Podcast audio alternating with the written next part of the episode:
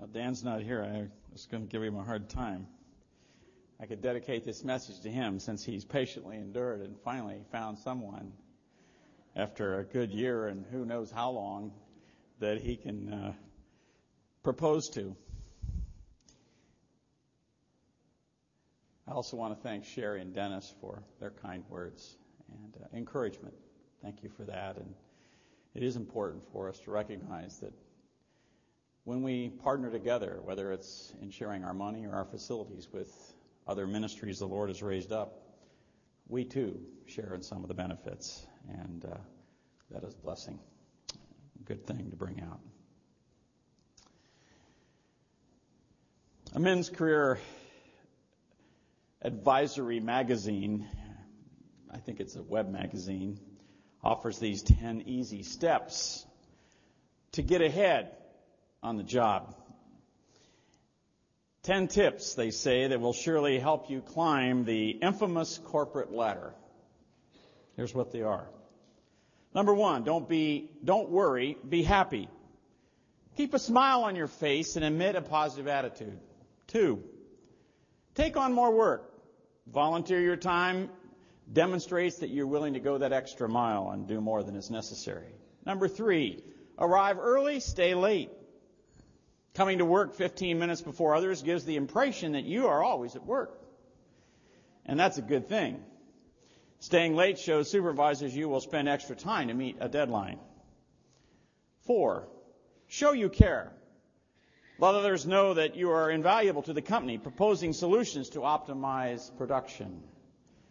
Five, toot your own horn. Who said shameless promotion, self-promotion never pays off? Be sure to get the credit you deserve and voice your actions. Six, quantify your success.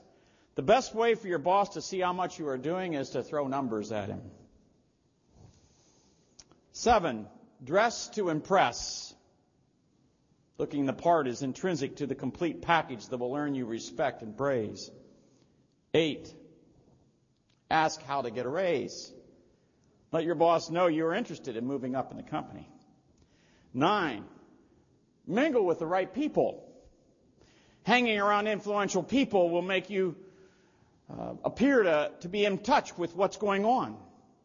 Choose who you will sit with during lunch or during coffee breaks. And if you spend time with the, the company's underachiever, you become associated with that person.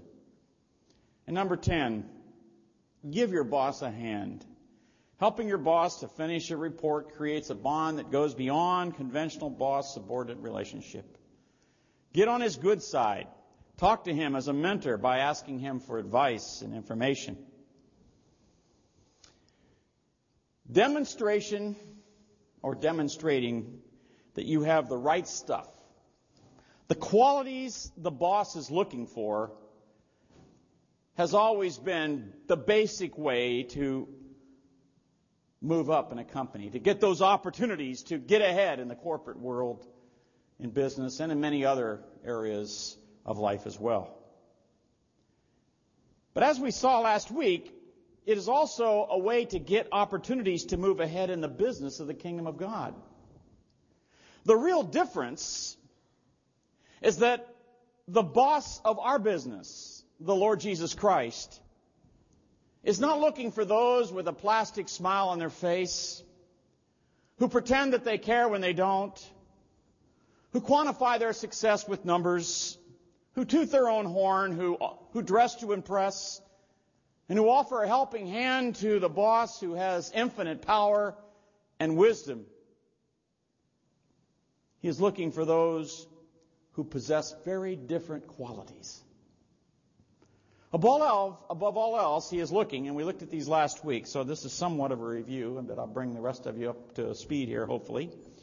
He looks for those who look to him for their strength to carry on, who understand that they have little to bring to the table, and that he has everything to give them to make them truly successful in his estimation. Second, he looks for those who strive to keep his word. Third, he looks for those who openly and visibly identify with his holy name, with His person. That they stand apart as He did from the world around them, even from the religious world around them. Now these are the qualities our Lord Jesus Christ particularly found among the Christians who made up a little insignificant church in the ancient city of Philadelphia. A church that seemingly commanded little respect and influence in the community. And was even the object of much hostility by the religious community out of which that church had come. And we'll look at that in just a moment. In spite of that, the Lord had opened a door of opportunity for the church family. A door of influence. A door of ministry that perhaps resulted in some geographically and culturally difficult people to reach becoming believers and followers of Jesus Christ. One of the commentators that I was reading put it this way These believers may not have had taken Philadelphia by storm, but they made inroads. They made some inroads. It's also important to remember that there are only two churches out of the seven that our Lord spoke to in Revelation 2 and 3 who received no rebuke, no blistering criticism, only praise and encouragement. This was one of those churches. Insignificant, small. You would have missed it had you taken a trip to ancient Philadelphia most likely. We pick up the story from the lips of our Lord Jesus Christ himself in the book of Revelation, chapter 3, verses 7 to 8. And I'd like for you just to, if you have a Bible, you might want to take a look at this and follow along. I'll also have it, I hope, on the screen behind me. And we're just going to look, first of all, at the first two verses of verses 7 and 8 that record the initial words that he had to this church that sort of were what we focused on last week. And I'll sort of give you a little interpretive uh, explanation as we move through it. And to the angel of the church in Philadelphia write, These things says he who is holy, he who is true, he who has the key of David, he who opens and no one shuts, and shuts and no one opens. I know your works. See, I have set before you. Literally, I have given you an open door as we saw last week, an open door in the New Testament is clearly a figure of speech that spoke of an opportunity to have a ministry and to impact other people with the Word of God and the gospel of our Lord Jesus Christ. And our Lord says, I've given you an open door. And no one can shut it. If I open it, no one can shut it. And why did He give this church this open door? Why did he give this church an opportunity to make a difference in the lives of probably a few people, but nevertheless people outside the church? Because you have little strength, have kept my word, and have not denied my name. You see, that's what he was looking for in a church. Those who have little strength in themselves, but who knew what the scripture teaches over and over again that I can do all things through Christ who strengthens me. Those who have kept my word, and those who have not denied my name by the way they speak or by the way they live. The application extends to every church and to every person who makes up a church. Our Lord blesses those who rely upon Him, who keep His word, and who hold up His holy name with opportunities to make an eternal difference in the lives of others. Furthermore, in the next verses from Revelation verse chapter 3 verse 9 through 13, we learn that if we persevere in relying upon him in our devotion to his word and in our determination to hold up his holy name, that our Lord Jesus Christ will make some extraordinary promises that I doubt no one at the Church of Philadelphia ever forgot. He made some promises. If you endure, if you patiently hang in there, and are faithful, what we could add some other scripture in there, faithful in the small things,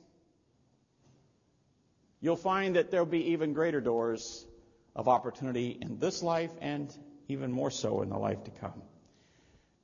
I'm going to promise you several things. This is what he writes, as or what he continues to say to the church in verse 9. Indeed, I will make those of the synagogue of Satan who say they are Jews and are not, but lie. Indeed, I will make them come and worship before your feet and to know that I have loved you. Because you have kept my command to persevere, I will also keep you from the hour of trial which shall come upon the whole world to test those who dwell on the earth. Behold, I am coming quickly. Hold fast what you have, that no one take your crown. He who overcomes, I will make him a pillar in the temple of my God, and he shall go out no more.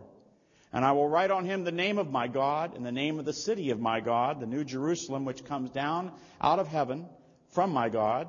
And I will write on him my new name. He who has an ear, let him hear what the Spirit says to the churches. The first promise that our Lord makes to this church, and by extension to all who possess the qualities that he saw in this church, who rely upon him, who hold fast his word, who hold up his name. He says, if you persevere, I promise you that you will have an impact even upon those who hate you. If you hold up my word, if you, if you continue to persevere in these things, I promise you that you will have an impact upon those, even those who hate you. Notice again the words of Revelation 3, 9, and 10, which I've repunctuated in keeping with a excellent presentation by Dr. John Niemela at Chafer Seminary who basically repunctuates this sentence and the next sentence in Revelation 9, or verse 9 and 10 there in chapter 3. And I think he punctuates it well. This is what we read. Indeed, I will make those of the synagogue of Satan who say they are Jews and are not, but lie. Indeed, I will make them come and worship before your feet and to know that I have loved you because you have kept my command to persevere. Period. Richard Emmons, a commentator for the Jewish Christian publication Israel My Glory, I take this publication. They've always got a lot of neat articles in there, uh, biblical articles. Explains the verse very well, and he writes, "These were Jewish people who were spiritually estranged from God and who chose them, who the God who chose them, and therefore were hostile toward their Messiah and his program." He continues, "The translation here is difficult. Literally, the Greek says Behold, I am giving out of the synagogue of Satan. That is, Jesus says he will be bringing some recalcitrant Jewish folks into the church seems more likely his meaning. Because his love for Jewish people, he exhorted the church at Philadelphia to continue its efforts to teach Jewish people the truth about him. Their efforts would be successful. It doesn't mean that the whole synagogue was going to become Christian. But he's saying there will be some, a few. They will come around. And they will praise you because you belong to Christ and you are willing to take the message to them and not give up on them. What our Lord Jesus Christ was saying here to this church is what he said to the Apostle Paul who was ready to throw in the towel at Corinth a number of years earlier because of the strong opposition he received from the Jewish community in that city. And this is what the Lord said to him in a vision.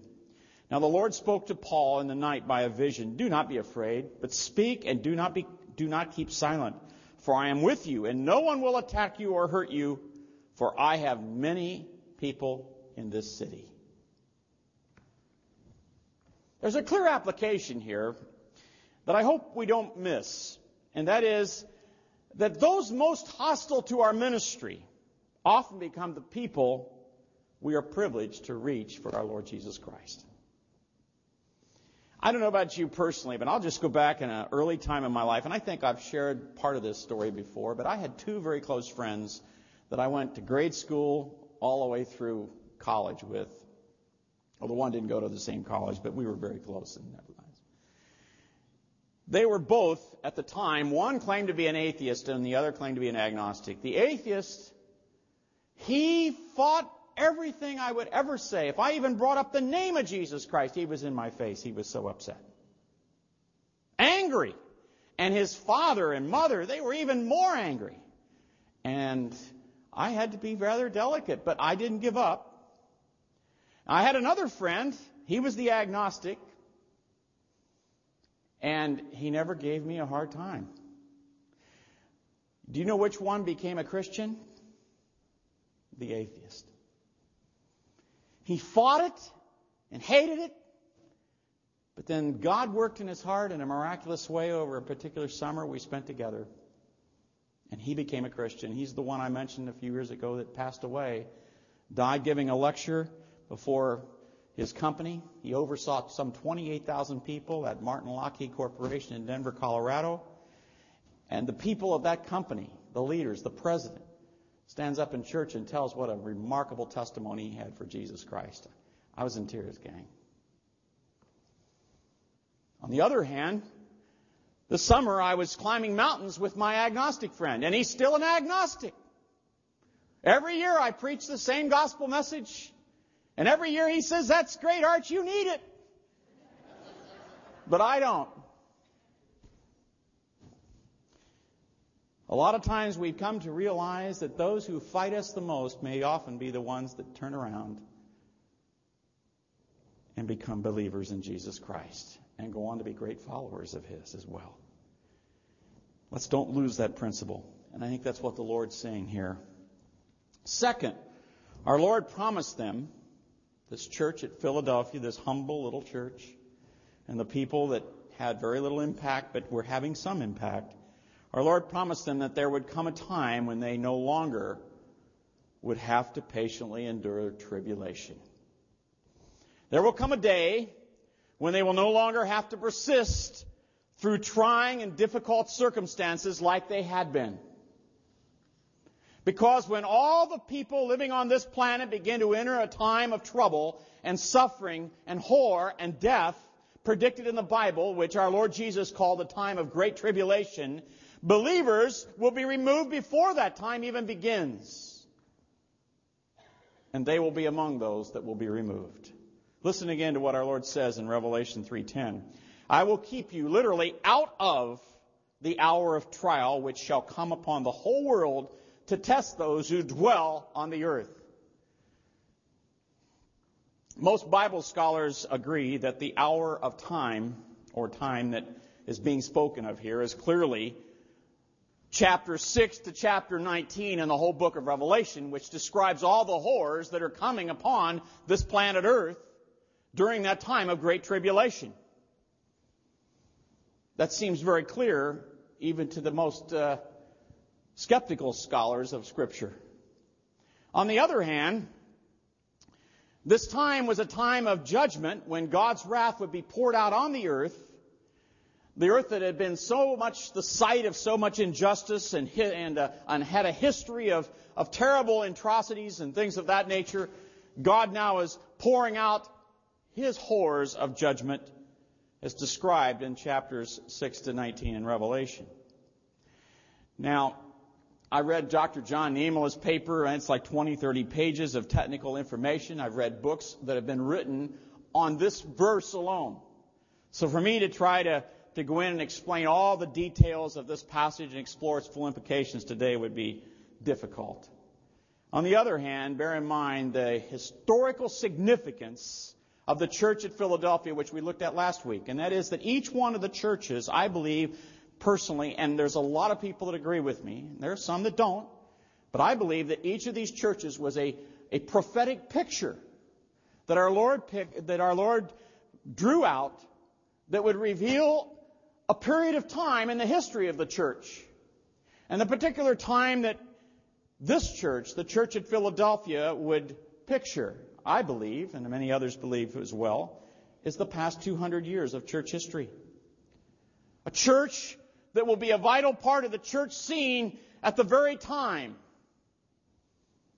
that the Lord Jesus Christ returns to take away his church to catch away those that are believers in Him and who meet in churches all over this world, but they are figuratively part of this Philadelphian church that He spoke to in Revelation 3. But the point of this passage in Revelation 3:10 is that while all Christians will be raptured, it will be those who have been faithful during hardship and suffering in their devotion to Christ and His Word that will most appreciate the teaching that they will be spared the worst tribulations the world has ever known. Suffering and horror beyond description.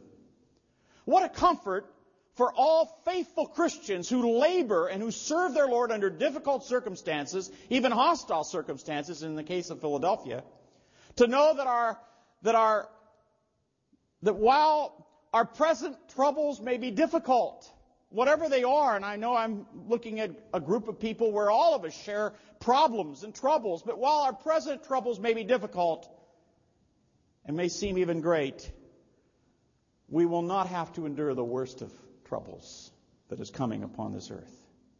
And that is the point of verse 10. It's not excluding Christians who are not faithful. They will be raptured as well, but it's simply highlighting the truth that this that has, is, and always will be most comforting, that this truth will have, will always be most comforting to those who are in the heat of battle for the Lord Jesus Christ. Those are the ones that really thrive on the rapture. I think I've only maybe in 20 years preached once or twice on the biblical uh, support for the doctrine of the rapture coming before the tribulation period. You know the people that most love to hear those kind of messages? The person that's going through the trials and the heartaches and that's in the midst of the battle. That's what was going on at the Church of Philadelphia, and that's why our Lord shares that truth with this church. The third, he, third thing he promises them, he promises that he will come quickly to rapture them away from this time of great tribulation on earth.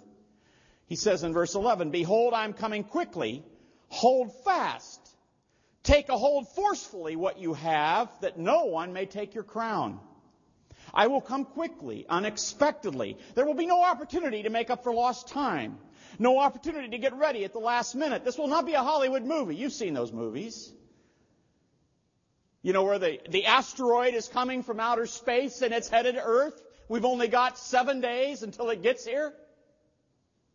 Get your house in order.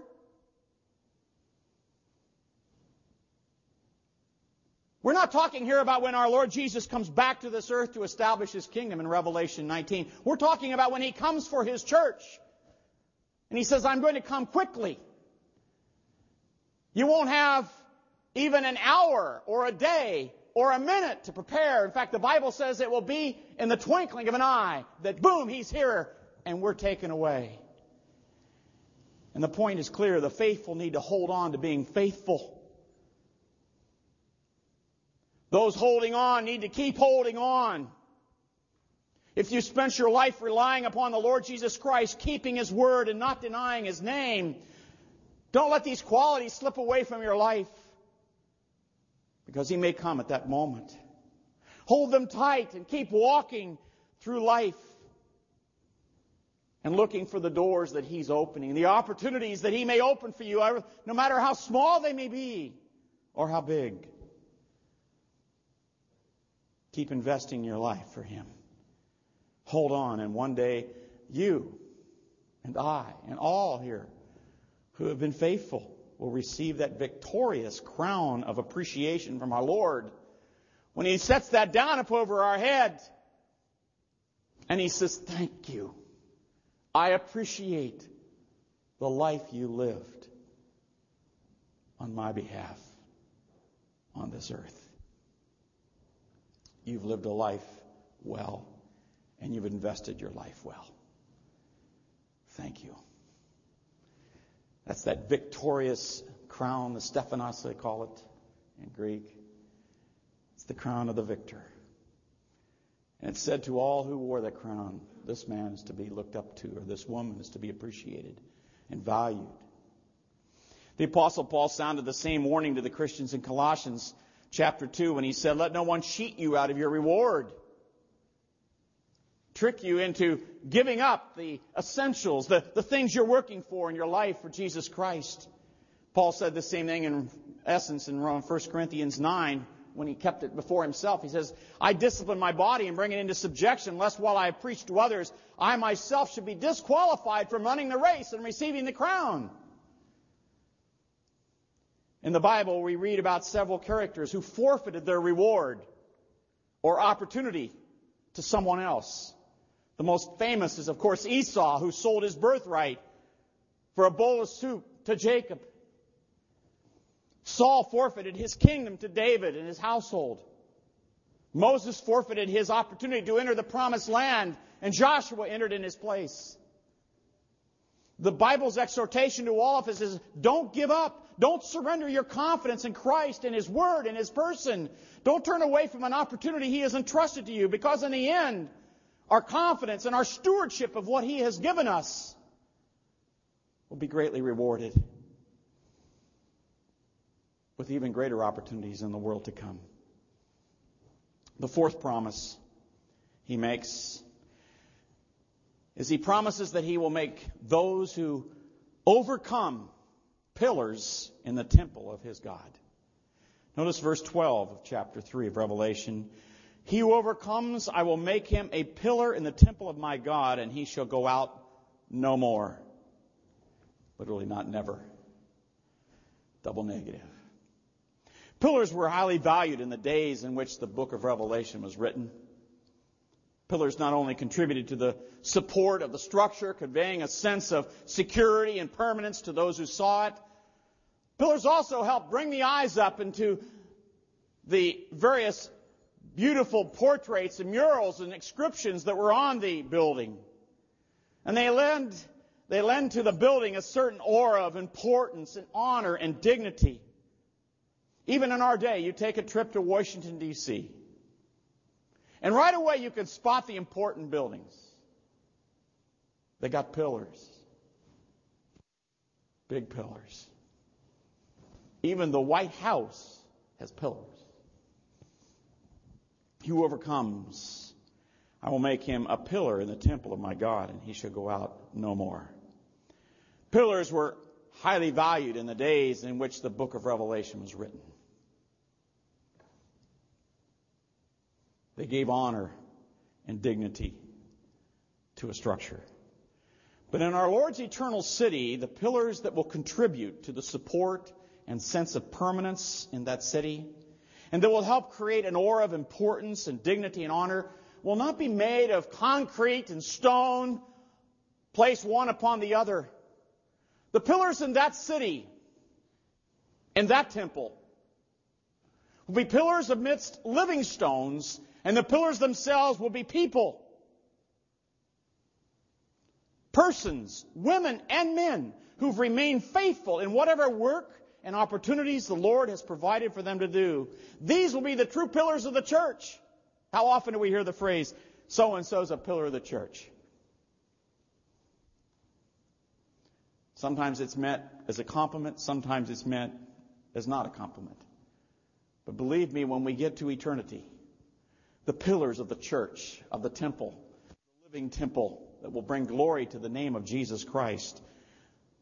It's also called his bride and a church. The pillars in that church will indeed be there for honor and importance and dignity and will bring a sense of, of permanence and security and confidence amongst the living stones that make up that building, that temple. Furthermore, the Lord adds, and he shall not go out no more. Literally, not never. It's a double negative, as I mentioned. He shall not never go out from the presence of the Lord Jesus Christ again. I believe this is a litotes. And we've talked about that before, using a negative in grammar, a figure of speech, a negative figure of speech to drive home a positive. In this case, he's saying the flip side is that he will not never go out of the presence of the Lord Jesus Christ means he shall enjoy the privilege of a special intimacy and closeness to Christ that will never end. It will never end. And that brings to the fifth point. He promises, uh, the fifth promise, he promised to inscribe three names that will highlight and identify those who have been made pillars in the temple of my God.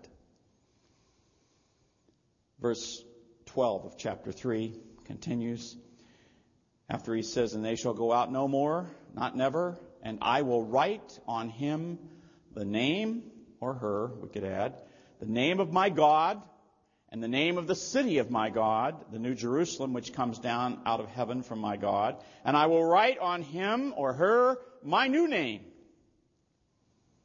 Now, as we read these words, bear in mind that in the city of Philadelphia, Christians were nobodies. The church was humanly unimportant. That seems to be the clear implication of this passage. Today we would probably soften it with a fancy phrase like, it was ecclesiastically challenged. But the bottom line was the same. The Christians in the church were not highly regarded, they were not highly thought of. Although they endured patiently hardship for their Lord, they were treated with indifference or as fools that no one wanted to be identified with, Jew or Gentile. But our Lord makes a promise to create some poetic justice that will stand for all eternity in sharp contrast to the insignificance and unimportance experienced by many of God's people on this earth. My mind just goes to the book of Hebrews, that last part of chapter 11, where it talks about what shall I say then? Still others, they don't even have a name. Had trial of mockings and scourgings, yes, of chains and imprisonment. They were stoned, they were sawn in two and tempted were slain with the sword. They wandered about in sheepskins and goatskins, being destitute, afflicted, and torment, of whom the world was not worthy. They wandered in deserts and mountains and dens and caves of the earth, and all these having obtained a good testimony through faith. These are the nobodies. Someone like the ecclesiastically challenged people of Philadelphia. And the Lord says, they're the pillars of the future church. They're the pillars of the future church. And I'm going to give them a name. In fact, three names that will cause everyone to look up to them, that will give them that sense of significance and importance. Now, this was important to me as I thought about this, and, and this is something I've thought about many times.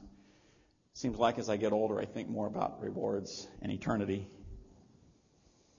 I grew up in a home in which my father was the president of a family owned business. And it was the funeral business. And you're looking to build relationships with families that are long term. You have mother and father, and then others that in the, in the family that you will care for along the way. And so I was constantly drilled with this idea that we're in the business here of making a name, of making a reputation for ourselves.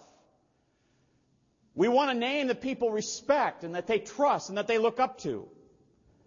My father would hammer that home constantly. Now, what Jesus is saying here is that he was going to write three names upon these faithful believers so that everyone in the eternal kingdom would respect and look up to these people who labored in obscurity sometimes ridicule for the Lord Jesus Christ. Names that would say, here indeed is a high profile believer, a close companion of Jesus Christ. Here is a man who truly belongs to God, or a woman who truly belongs to God.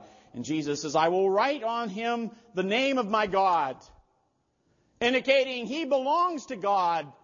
He's always been loyal to his God. Secondly, he says, Here is a man who now belongs to the city of my God, the heavenly New Jerusalem. And he writes or speaks, and the name of the city of my God, the New Jerusalem, which comes down out of heaven from my God. This is his new identity. He's a citizen of this new city. And he's not just a citizen, he's an important citizen. Lastly, Jesus says, Here is a man who belongs to Jesus Christ. In fact, he is one of my closest companions. In fact, we're on a new name basis. You know, people talk about in our culture, well, I'm on a first name basis. This is a new name basis. Because Jesus says, I will write on him my new name.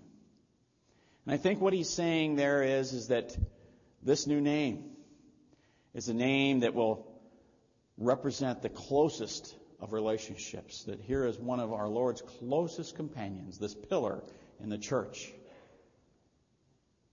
the temple made of living stones that will exist for all eternity. A crown of appreciation, a pillar in the temple of my God, a statement that he shall not never go out A promise that he will bear the name or she will bear the name of my God, the name of the city of my God, and my new name. These are meant to be very tangible rewards for those who overcome.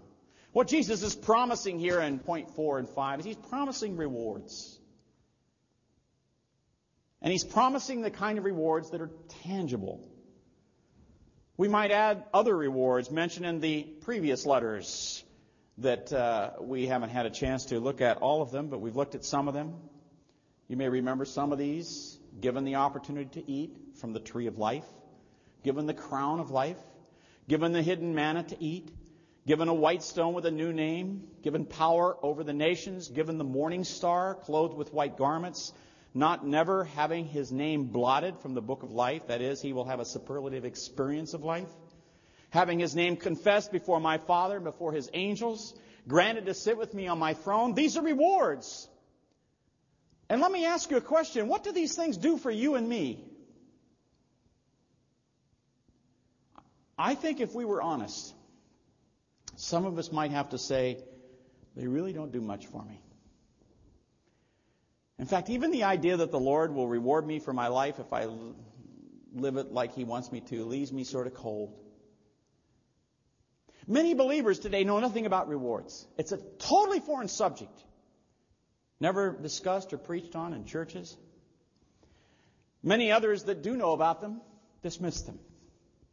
They say we need to move beyond this idea of, of these tangible rewards and let the Christ, Christ's love for us and the cross motivate us to live like we should live as mature Christians. This is how we should think. Yet our Lord Jesus Christ himself in his words to his disciples in the Gospels, and in his words to the churches here in Revelation 2 and 3, takes the time to spell out specifically the tangible rewards he wants to give us because we have overcome for him. And my question is, shouldn't we want what he wants for us? Even if we are not sure what it is, even if we don't quite understand it yet? Should we maybe take the time to get to understand it and get to understand and know what he means so that it can become more of a tangible motivation for us? The Bible knows nothing of this kind of a theological oversight that is part of our culture today. The gift of eternal life is a gift given to all who believe without any reservations, without any strings attached. However, rewards are given to all who overcome. It's one thing to have eternal life, it's another thing to be given rewards because you've overcome having used the gift of eternal life. The Bible never teaches that all true believers will overcome. Some true believers will not overcome. On the other hand, our Lord Jesus Christ makes clear his desire to give us these rewards because they motivate us.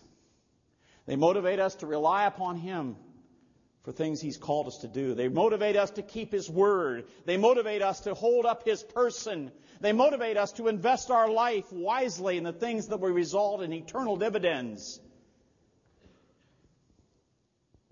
They're our motivation. Many people think that's sort of bad, you know, to talk about motivation as a Christian. Shouldn't we just be naturally motivated? No, we're not. Think about your children. Our children know we love them. But that will not motivate them to work hard in school. Sherry and I appreciate that. That won't motivate them to turn in their work, as most parents know. It's going to take more than love to motivate the children, our children, to do well in school. They need, first of all, the fear that there will be some discipline behind it if they don't work, but better yet, the prospect of a tangible reward. Something our child, our child desires that will motivate them to work up to their potential. I have a weight problem. I remember when I was a junior high, my mom would take me to the to the local department store and we'd go up to the, the sixth or fifth floor. And that's where they had the husky sizes for junior high kids. I didn't care for the word husky. I've never liked it. Never liked it since. But I went to buy husky pants there at, at the junior high department at Lazarus. To combat my weight problem, I launched an all out fitness campaign at 16 years of age, and that campaign is still going on today. When I was 16, the tangible reward was making the football team. And that's why I went down and I climbed the barbells and I ran and I did the things that I knew I needed to to get in fitness and good shape to play football and to keep the weight somewhat in check.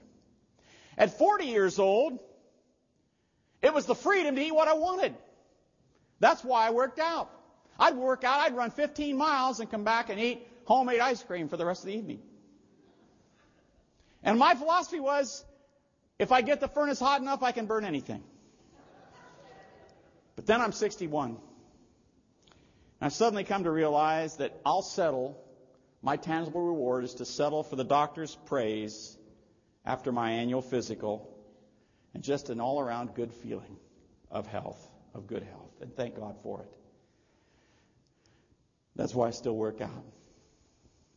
But I needed the tangible, the tangible reward. When I was in college, in seminary, I had to work very hard for the grades I received. I wasn't a natural student, never have been. Each quarter, each semester, I would drive myself hard to study and study. I'd study for tests. I would study hard and write term papers. I'd do everything I could to pass those courses and to do relatively well in them. I got mostly B's and A's. What kept me working so hard? Yes, I knew that God loved me at the time. I was a believer and I enjoyed my Christian life and I was in love with my Lord. But I needed something tangible that was short term. And so at the end of each semester, each quarter, I'd take a trip. I'd go ski. I'd go climb mountains. I'd do something. And I'd look forward to that. And that helped me keep moving and working hard because I could see something at the end of the tunnel that I would enjoy doing. Something I could dream about. Something tangible we can and should use to motivate ourselves to overcome in a world that is doing everything it can to keep us and defeat us for God. And our Lord promises that He will make us a pillar in the temple of our God, of His God, our God as well, and inscribe upon us the name of our God, the name of His city, and the new name of our Lord Jesus Christ. Jesus Himself is giving us something tangible. Something we can hang on to and dream about. Something that our minds can go to and say, there's something coming. This life is so short. And as you get to be 60, you want to just shake a person who's 20 and say, oh, it's going so fast. And you don't realize it. And they don't. And all the talk in the world isn't going to make a difference. But for those of us that have begun to season some in life, we begin to realize it's just so short. What's coming? I need something to keep me hanging in there. And I begin to understand God has something so wonderful planned for us as believers in Jesus Christ. I'm a child of God because I believed in Him, in my Savior, and He gave me the gift of life, but I know there's more to it than just that. And yet most people I shouldn't say most, but many people seem to stop short of that. Always bear in mind that it is our Lord's good pleasure to give us these things. Just as we as parents look forward to giving our children things that we believe will at one day enhance their life, their adult life as, as it goes. We look forward maybe to, maybe we bought a savings bond or a couple savings bonds or several savings bonds and when those bonds mature and our children mature to a point where they can appreciate the value of those savings bonds, we, we may say, we want you to have this so you can buy a home or you can buy a car or, or you can help pay for a college education because we want them to have it. But if we try to tell them we put away a savings bond and they're seven years old or eight years old, they're saying, who cares? Did you put away a Snickers bar? That's what I would have said.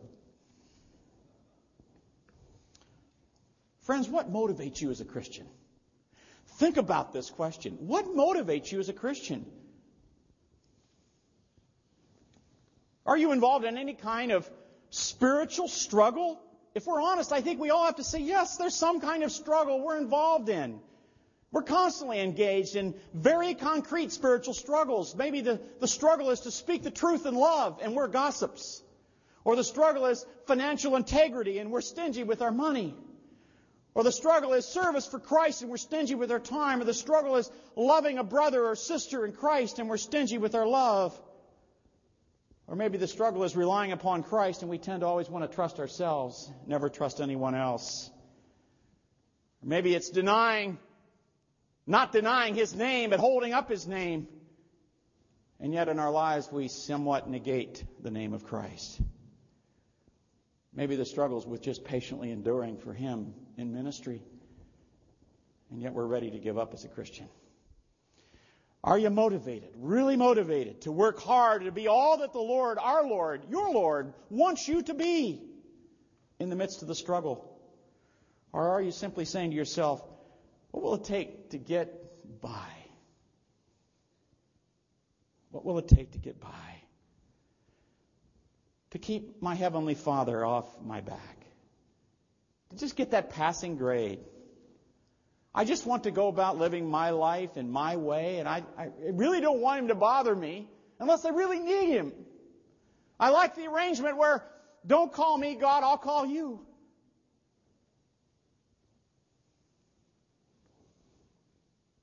Is that where you are? I hope not. If you're taking an honest look in the mirror today or tonight or whenever, and you know that you're not motivated, or perhaps you're motivated for the wrong reasons, perhaps you need to think about just what it would be like to be a pillar in the temple of our God. To be so intimate with Jesus Christ that you're on a first I should say, new name basis with him. And there's many other promises. Rewards for those who are faithful. Set your heart to learning about those rewards, thinking about them, dwelling upon them, and it will transform your life. Our Father,